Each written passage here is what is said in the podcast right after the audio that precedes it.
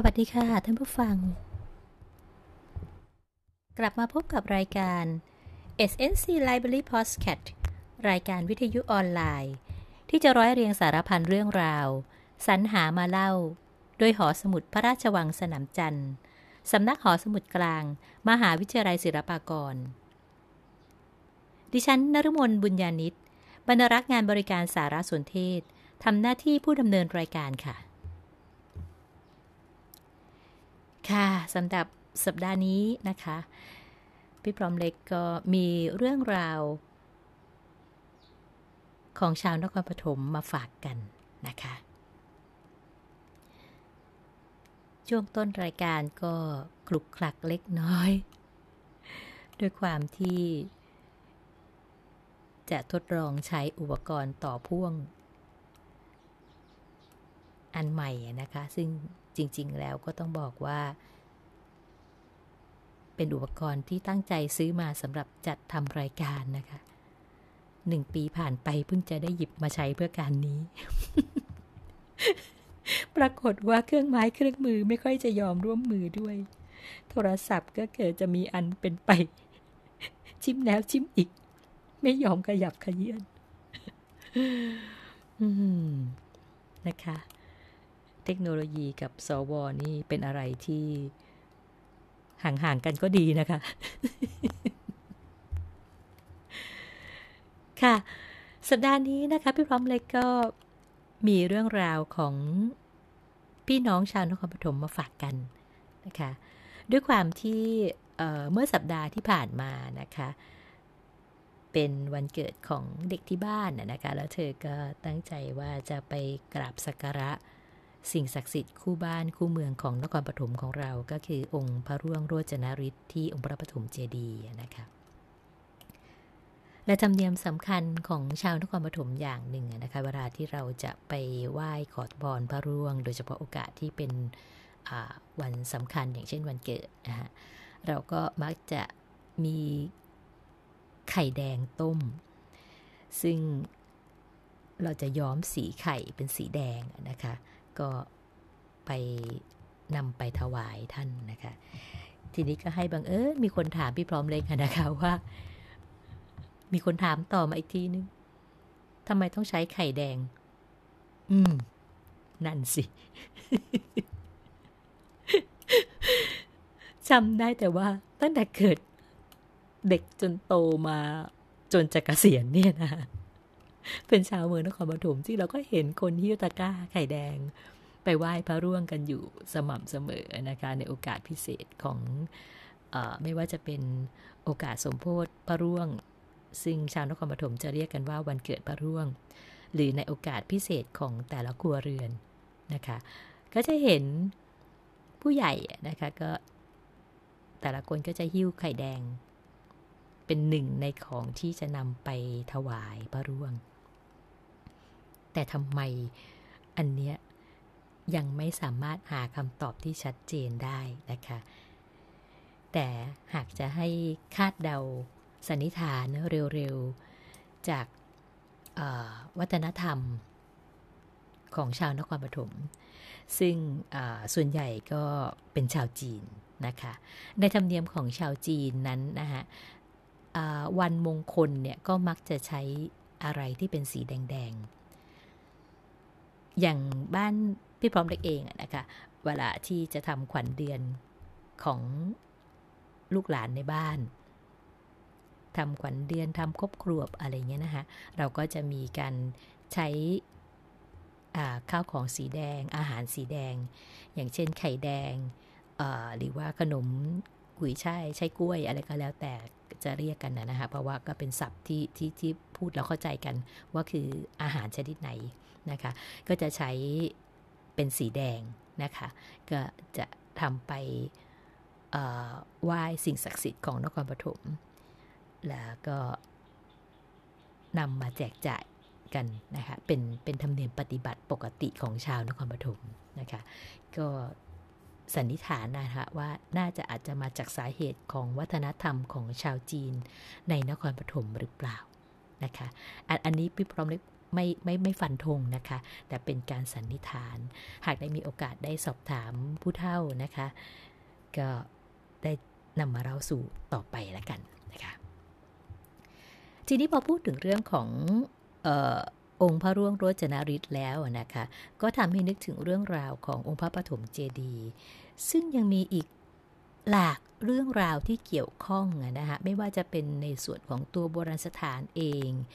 หรือในส่วนของสิ่งต่างๆที่เกี่ยวข้อง ซึ่งยังพี่เข้าใจว่าไม่เฉพาะคนนครปฐมนะฮะนักท่องเที่ยวหรือว่าพุทธศาสนิกชนอีกจำนวนไม่น้อยนะคะที่อาจจะไม่ทราบเกี่ยวกับรายละเอียดเรื่องต่างๆที่เกี่ยวข้องกับองค์พระปฐมเจดีย์นะคะในวันนี้พี่พร้อมเล็กก็เลยจะมีเรื่องที่ เกี่ยวข้องกับองค์พระปฐมเจดีย์มาฝากกันนะคะ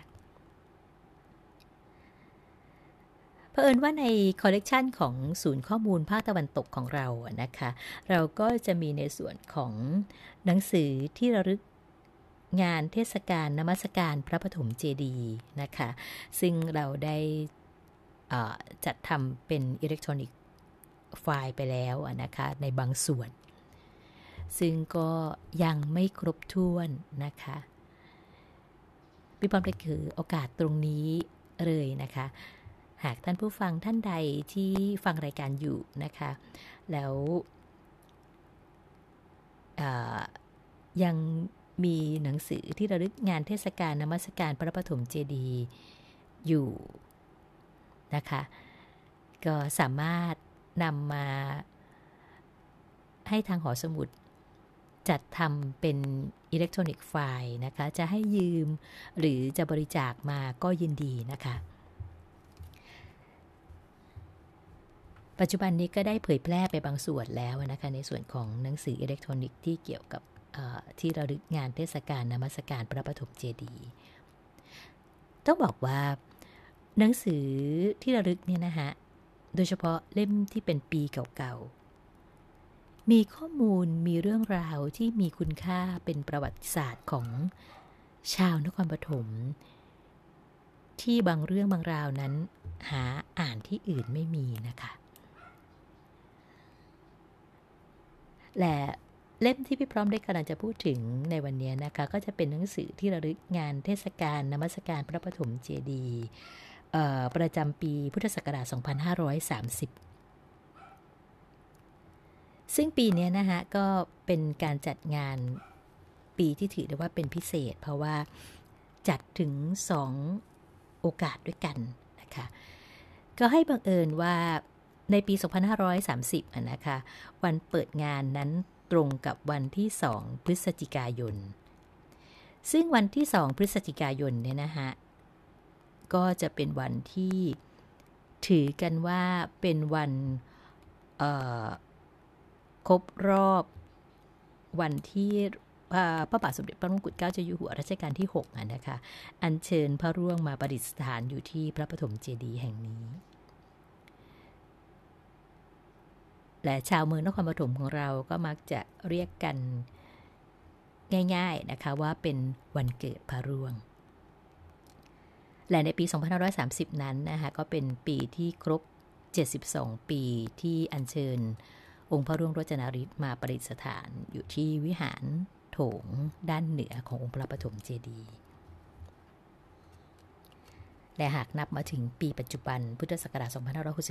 2564 พระร่วงโรจนาริศนั้นประดิษฐานอยู่ที่พระปฐมเจดีย์นี้ มายาวนานถึง 106 ปีแล้ว ค่ะสำหรับหนังสือที่ระลึกฉบับนี้นะฮะ ก็เป็นสองวาระ คือนอกจากที่ระลึกงานเทศกาลนมัสการ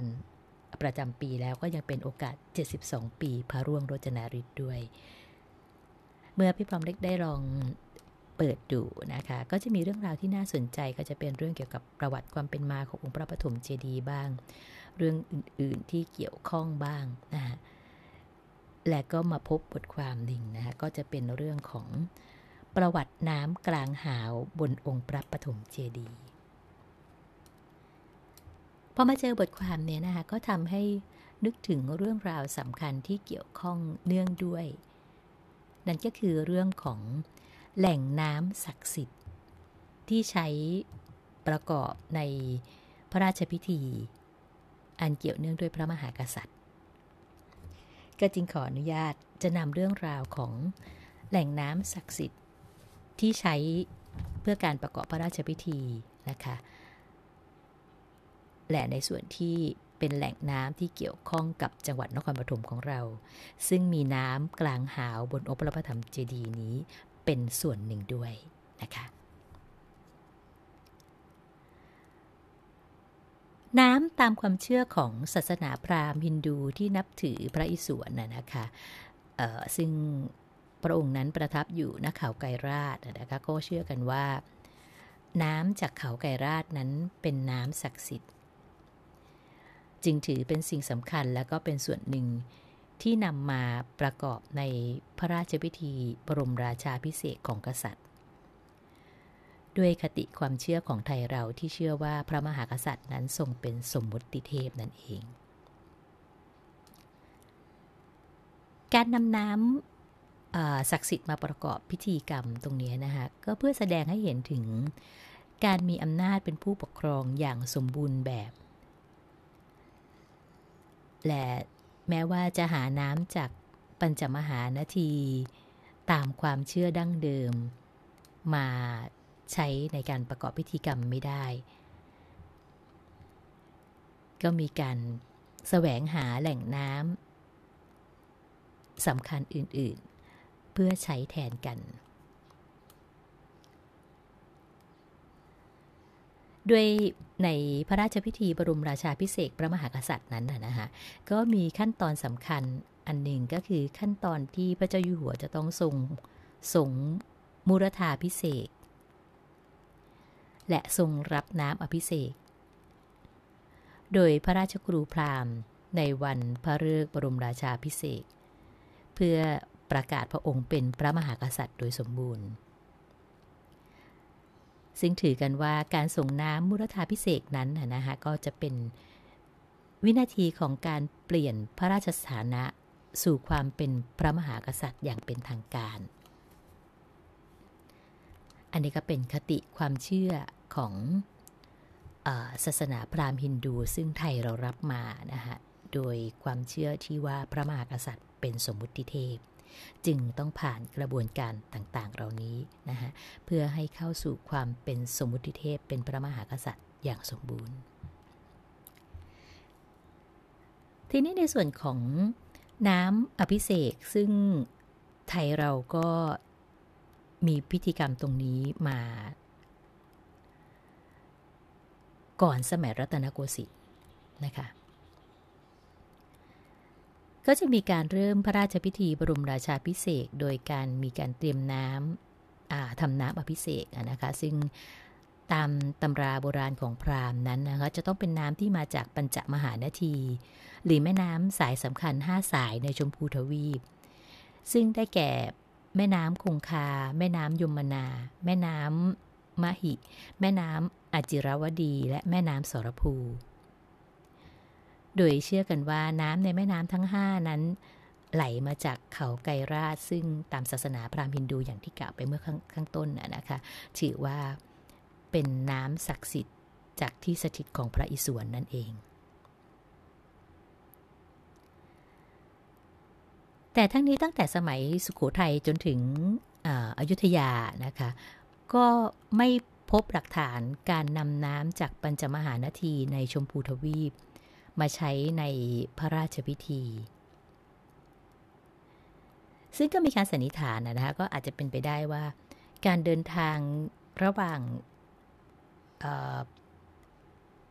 ไทยหรือว่าสยามในอดีตไปถึงอินเดียนั้น เพื่อที่จะไปนำน้ำจากปัญจมหานาทีมาใช้ตามธรรมเนียมแต่เดิมนั้น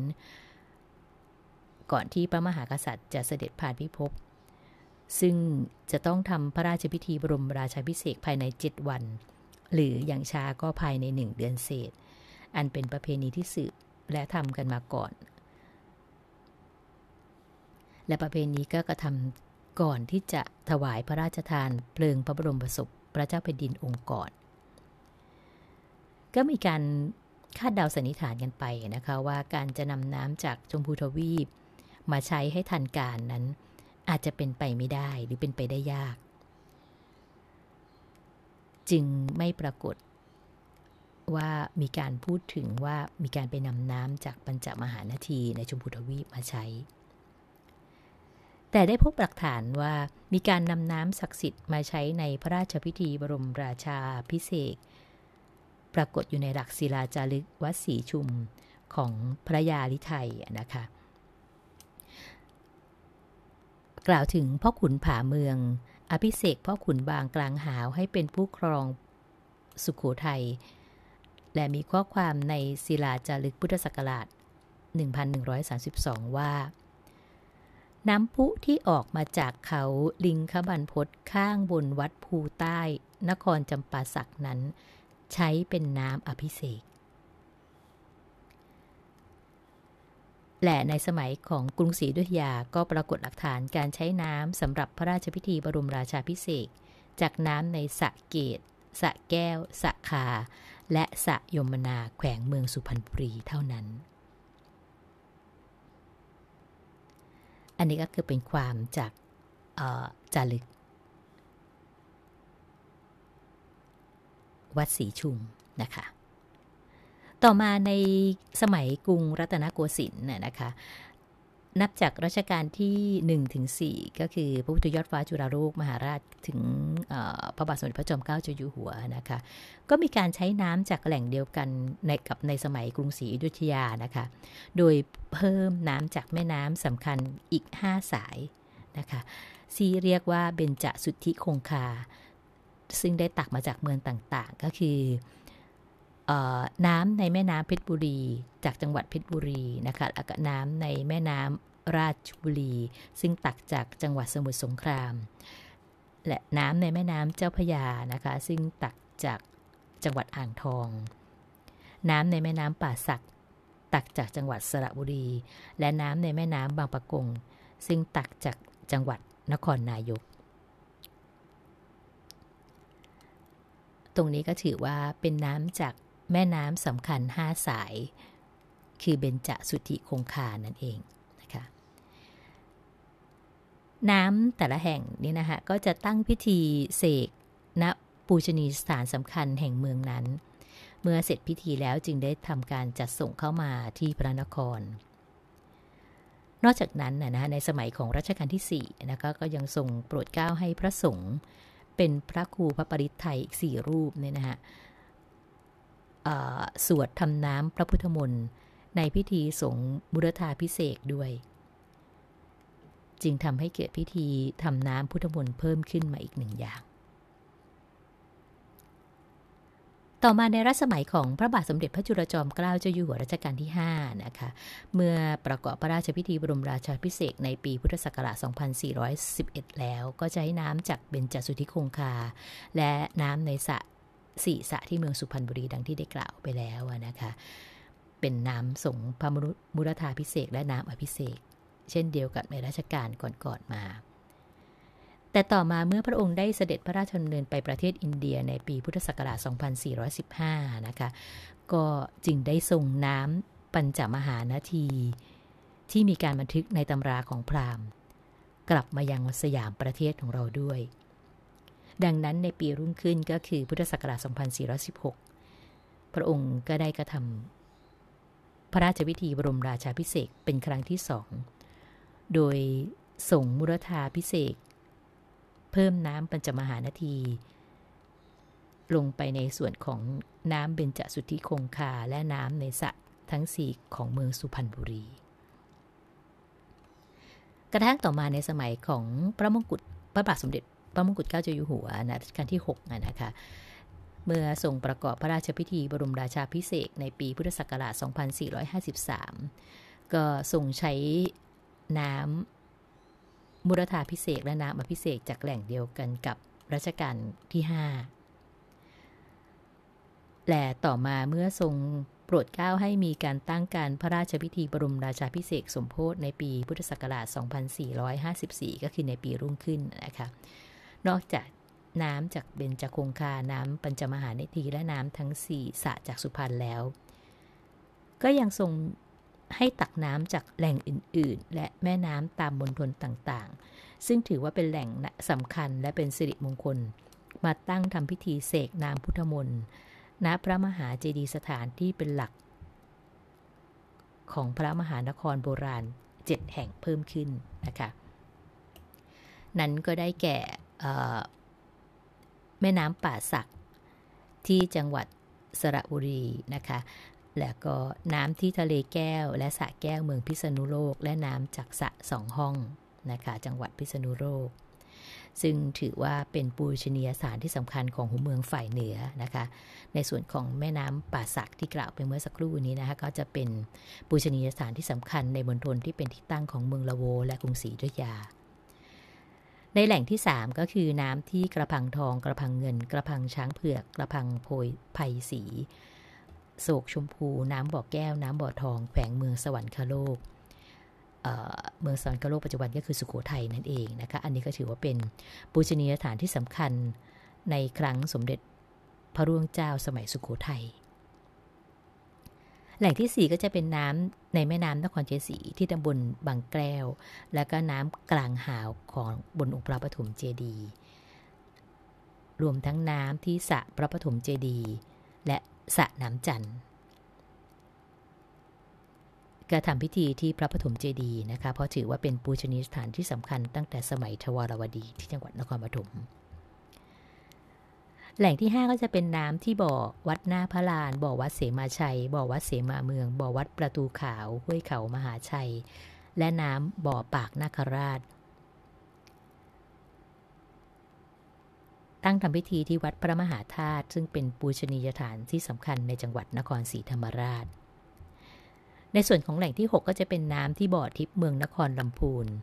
ก็ตั้งทำพิธีที่วัดพระธาตุหริพุนชัย ซึ่งเป็นปูชนียสถานที่สำคัญในหัวเมืองฝ่ายเหนือ นั่นก็คือนครหริพุนชัย นครเขียลาง นครเชียงแสง เชียงราย นครพะเยาและนครเชียงใหม่ ในแหล่งสุดท้ายนะคะ ซึ่งรัชกาลที่ 6 ท่านทรงพระองค์ท่านทรงดำริขึ้นมาเพิ่มเติมก็คือน้ำที่วัดที่บ่อวัดพระธาตุพนม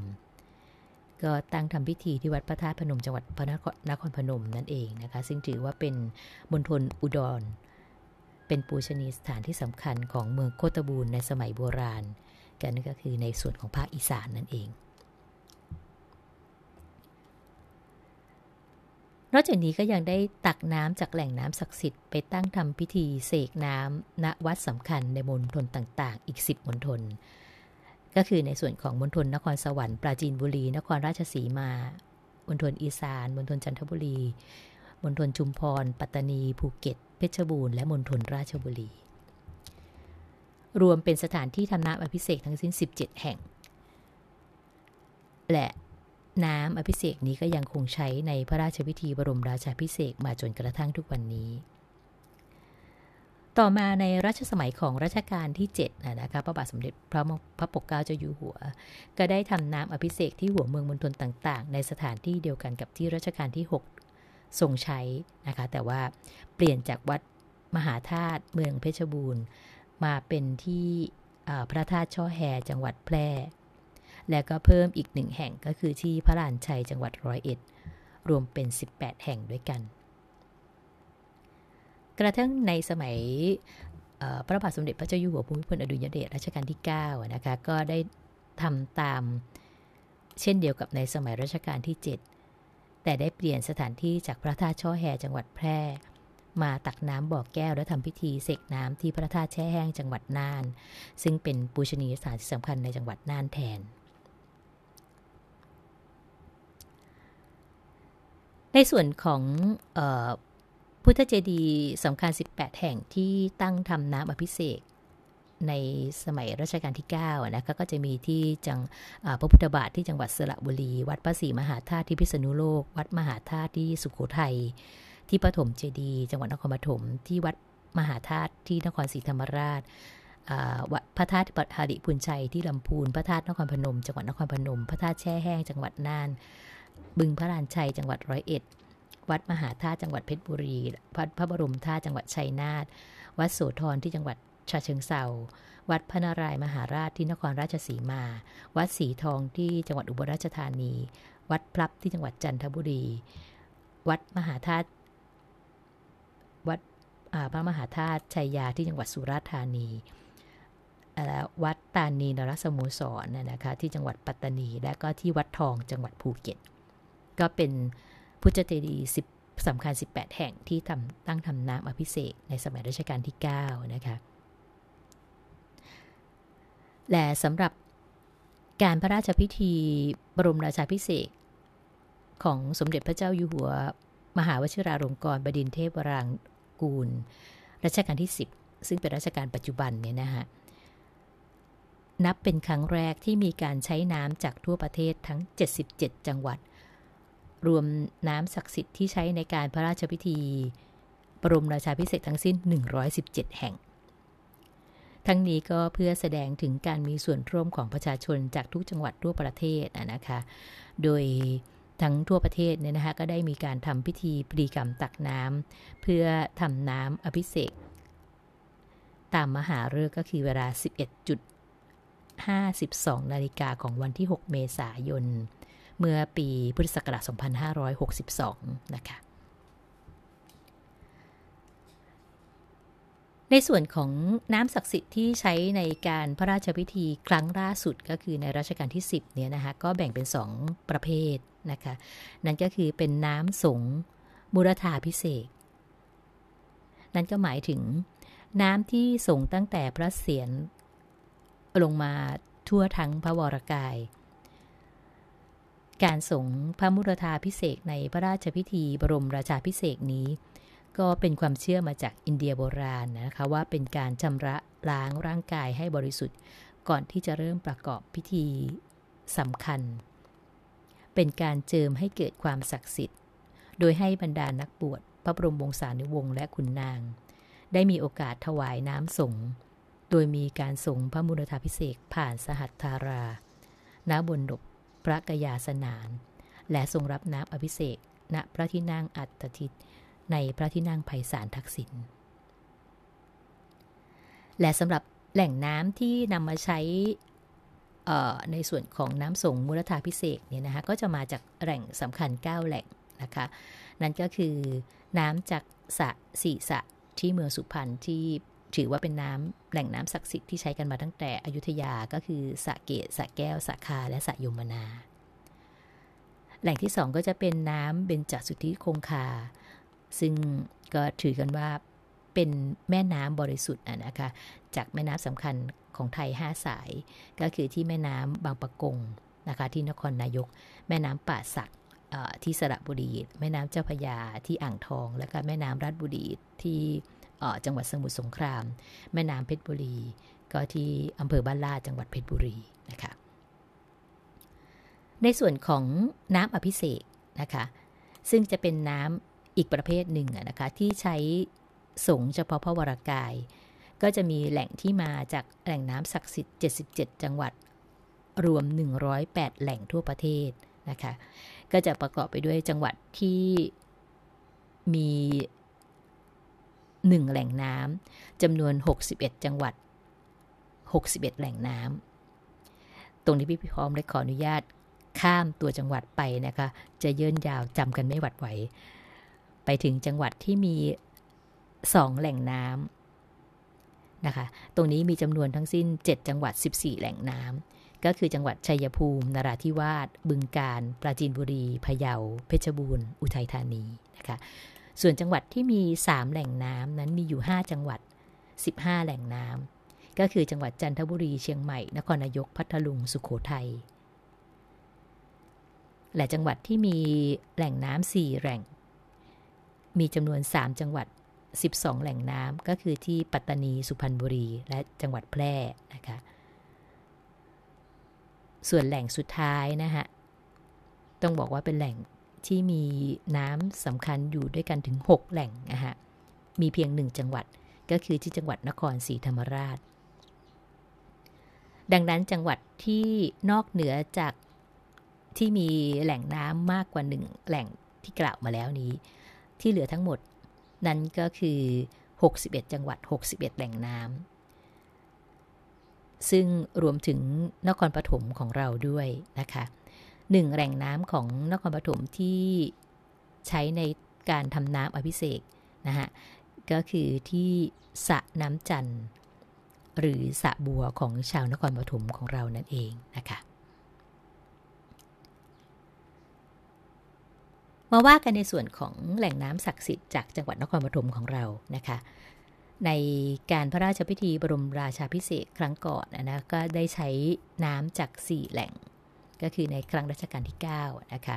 ก็คืออน้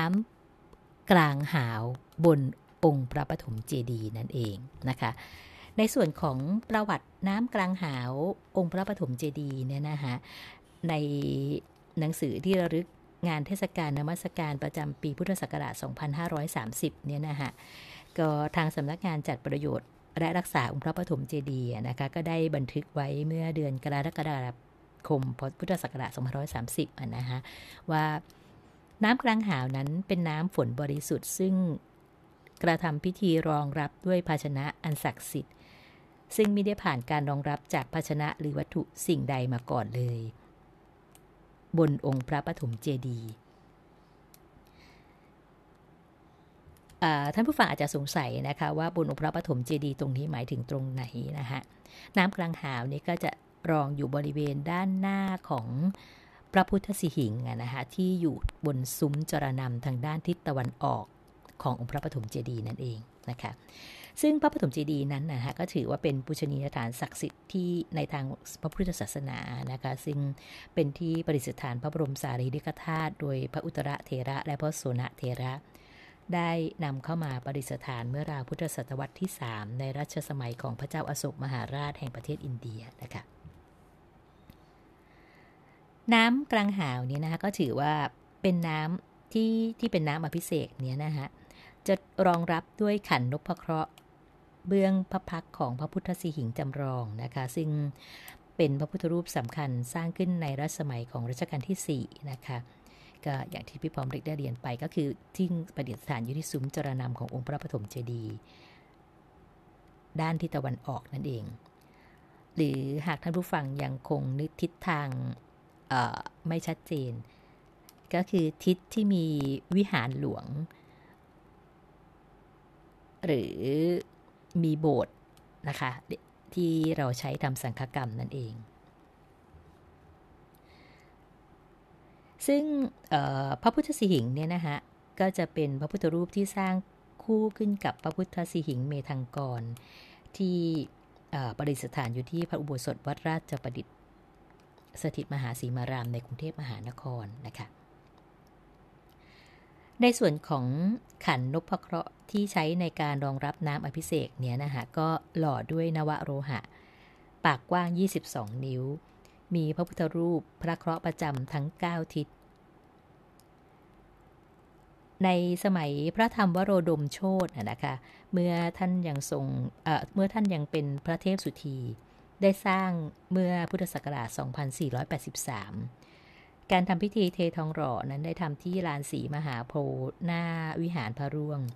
โดยมีเกจิอาจารย์ที่มีชื่อเสียงของจังหวัดนครปฐมในสมัยนั้นนะคะอย่างเช่น หลวงพ่อแช่มวัดตะก้อง หลวงพ่อทาวัดพเนียงแตก หลวงพ่อเงินวัดดอนยายหอม หลวงพ่อน้อยวัดสัมมาสารา หลวงพ่อบุญธรรมวัดพระปฐมเจดี หลวงพ่อทองอยู่วัดหนองพระองค์ และหลวงปู่โต๊ะวัดประดู่ชิมพี จังหวัดธนบุรีนะคะ เป็นพระที่มากระทำพิธีนั่งปลกพุทธาพิเศษ และสำหรับในปีพุทธศักราช 2530 นะคะ ได้ทำพิธีรองรับน้ำอภิเษกด้วยขันนพเคราะห์ลูกลูกเดิม ในวันที่ 30 พฤษภาคม พุทธศักราช 2530 ตรงกับวันเสาร์ขึ้น 4 ค่ำเดือน 7 เมื่อวันฝนตกใหญ่ครั้งแรกของปีนี้เวลา 10 นาฬิกาตรง ได้น้ำบริสุทธิ์ไม่มีสิ่งเจือปนสองโถเบญจรงและอีกหนึ่งขวดแก้วเจรไนใหญ่ผนึกเก็บไว้ที่โต๊ะหมู่บูชาพระบรมสารีริกธาตุในพิพิธภัณฑ์วัดพระปฐมเจดีย์เพื่อรอทำพิธีปรีกรรมตักน้ำในวันที่ 4 พฤศจิกายน พุทธศักราช 2530 และกระทำพิธีเสกน้ำในวันที่ 11 พฤศจิกายน 2530 ที่พระวิหารหลวงองค์พระปฐมเจดีย์ ส่วนที่เหลือผสมรวมกับน้ำพระพุทธมนต์วิหารพระร่วง เพื่อเป็นสิริมงคลแก่มหาชนทั่วไป อันนี้ก็จะเป็นส่วนประวัติของน้ำกลางหาว ซึ่งทางสำนักงานจัดประโยชน์ และรักษาองค์พระปฐมเจดีย์ท่านได้กรุณาบันทึกไว้ในหนังสือที่ระลึกงานเทศกาลนมัสการพระปฐมเจดีย์ในปี 2530 นะคะ ทีนี้นอกจากในส่วนของน้ำกลางหาว บนองค์พระที่ว่าไปแล้วนะคะแหล่งน้ำศักดิ์สิทธิ์ในจังหวัดนครปฐมของเราก็ยังมีอีก 3 แหล่งด้วยกันนะคะแหล่งที่ 2 ก็จะเป็นน้ำสระพระปฐมเจดีย์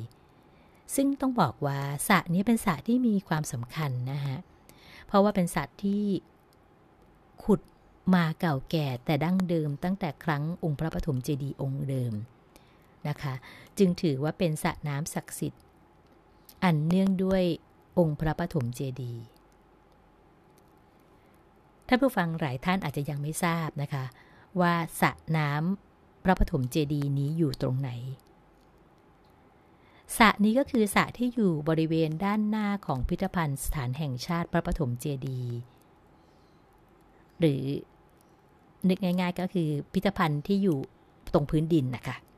ที่องค์พระเราจะมีพิพิธภัณฑ์สองแห่งด้วยกันนะคะพิพิธภัณฑ์ที่อยู่หน้าโบสถ์อันนั้นเป็นพิพิธภัณฑ์ขององค์พระ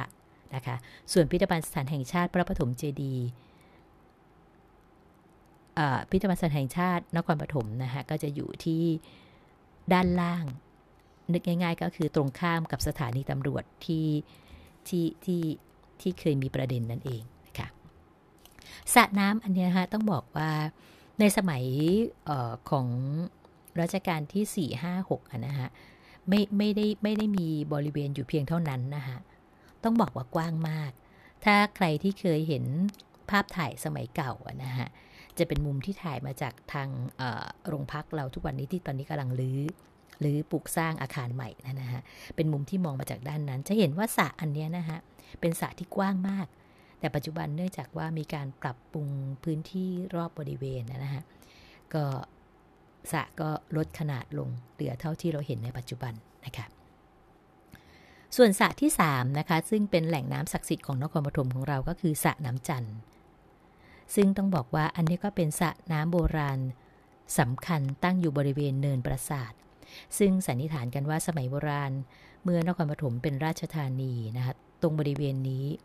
น่าจะเป็นพระราชวังเก่าของกษัตริย์ในสมัยนั้น และก็ได้ใช้น้ำในสระนี้ประกอบพิธีกรรมทางศาสนาเพื่อความศักดิ์สิทธิ์และเป็นสิริมงคล โดยปรากฏ หลักฐานก็คือซากบทปรามที่อยู่ในบริเวณใกล้เคียงกันสระน้ำแห่งนี้นะคะก็เดิมเลยก็คือมีลักษณะเป็นรูปสี่เหลี่ยมมุมมนขนาดใหญ่เเมื่อปีพุทธศักราช 2478 กรมศิลปากรนั้นก็ได้ประกาศให้เป็นเขตโบราณสถานนะคะมีเนื้อที่ประมาณ 10 ไร่ ท่านผู้ฟังหลายหลายท่านอาจจะยังนึกไม่ออก ว่าสระน้ำจันทร์ที่พี่ปอมเล็กพูดถึงนี้หมายถึงสระอะไรสระนี้ชาวนครปฐมของเราจะเรียกชื่อกันว่าสระบัวนะคะก็คือบริเวณที่ถ้าเราเข้ามาจากสี่แยกไฟแดงโรงแรมเวลนะคะก็คือสระน้ำตรงนั้นนั่นเองนะฮะซากบทปรามนั้นก็จะอยู่ในมุมด้านทิศ ตะวันตกเฉียงเหนือนะฮะถ้าเราหันหน้าเข้าเข้าหาองค์พระปฐมเจดีย์ในมุมเนี้ยเราจะมองเห็นองค์พระปฐมเจดีย์ด้วย ก็คือที่ที่อยู่ตรงบริเวณสุดมุมนะฮะถัดจากร้านอาหารลันระบายไปนะฮะอันเนี้ยในสมัยที่มหาวิทยาลัยศิลปากรของเราเริ่มมาตั้งวิทยาเขต ก็ได้มีอาจารย์รุ่น แรกๆนะท่านได้มาสำรวจบริเวณแล้วก็ยังคงพบว่ามีซากของตัวอาคารโบราณสถานที่เข้าใจสันนิษฐานว่าเป็นโบสถ์พราหมณ์นั้นอยู่ตรงบริเวณประมาณนี้นะคะ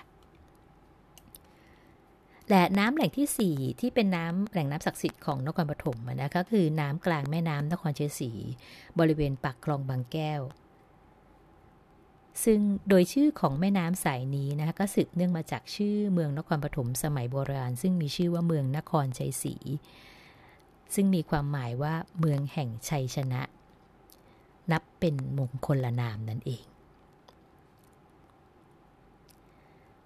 และในการพระราชพิธีบรมราชาพิเศษครั้งรัชกาลที่ 10 ครั้งนี้นะคะจังหวัดนครปฐมนั้นก็ได้ประกอบพิธีพรีกรรมตักน้ำศักดิ์สิทธิ์ ณสระน้ำจันทร์เมื่อวันที่ 6 เมษายน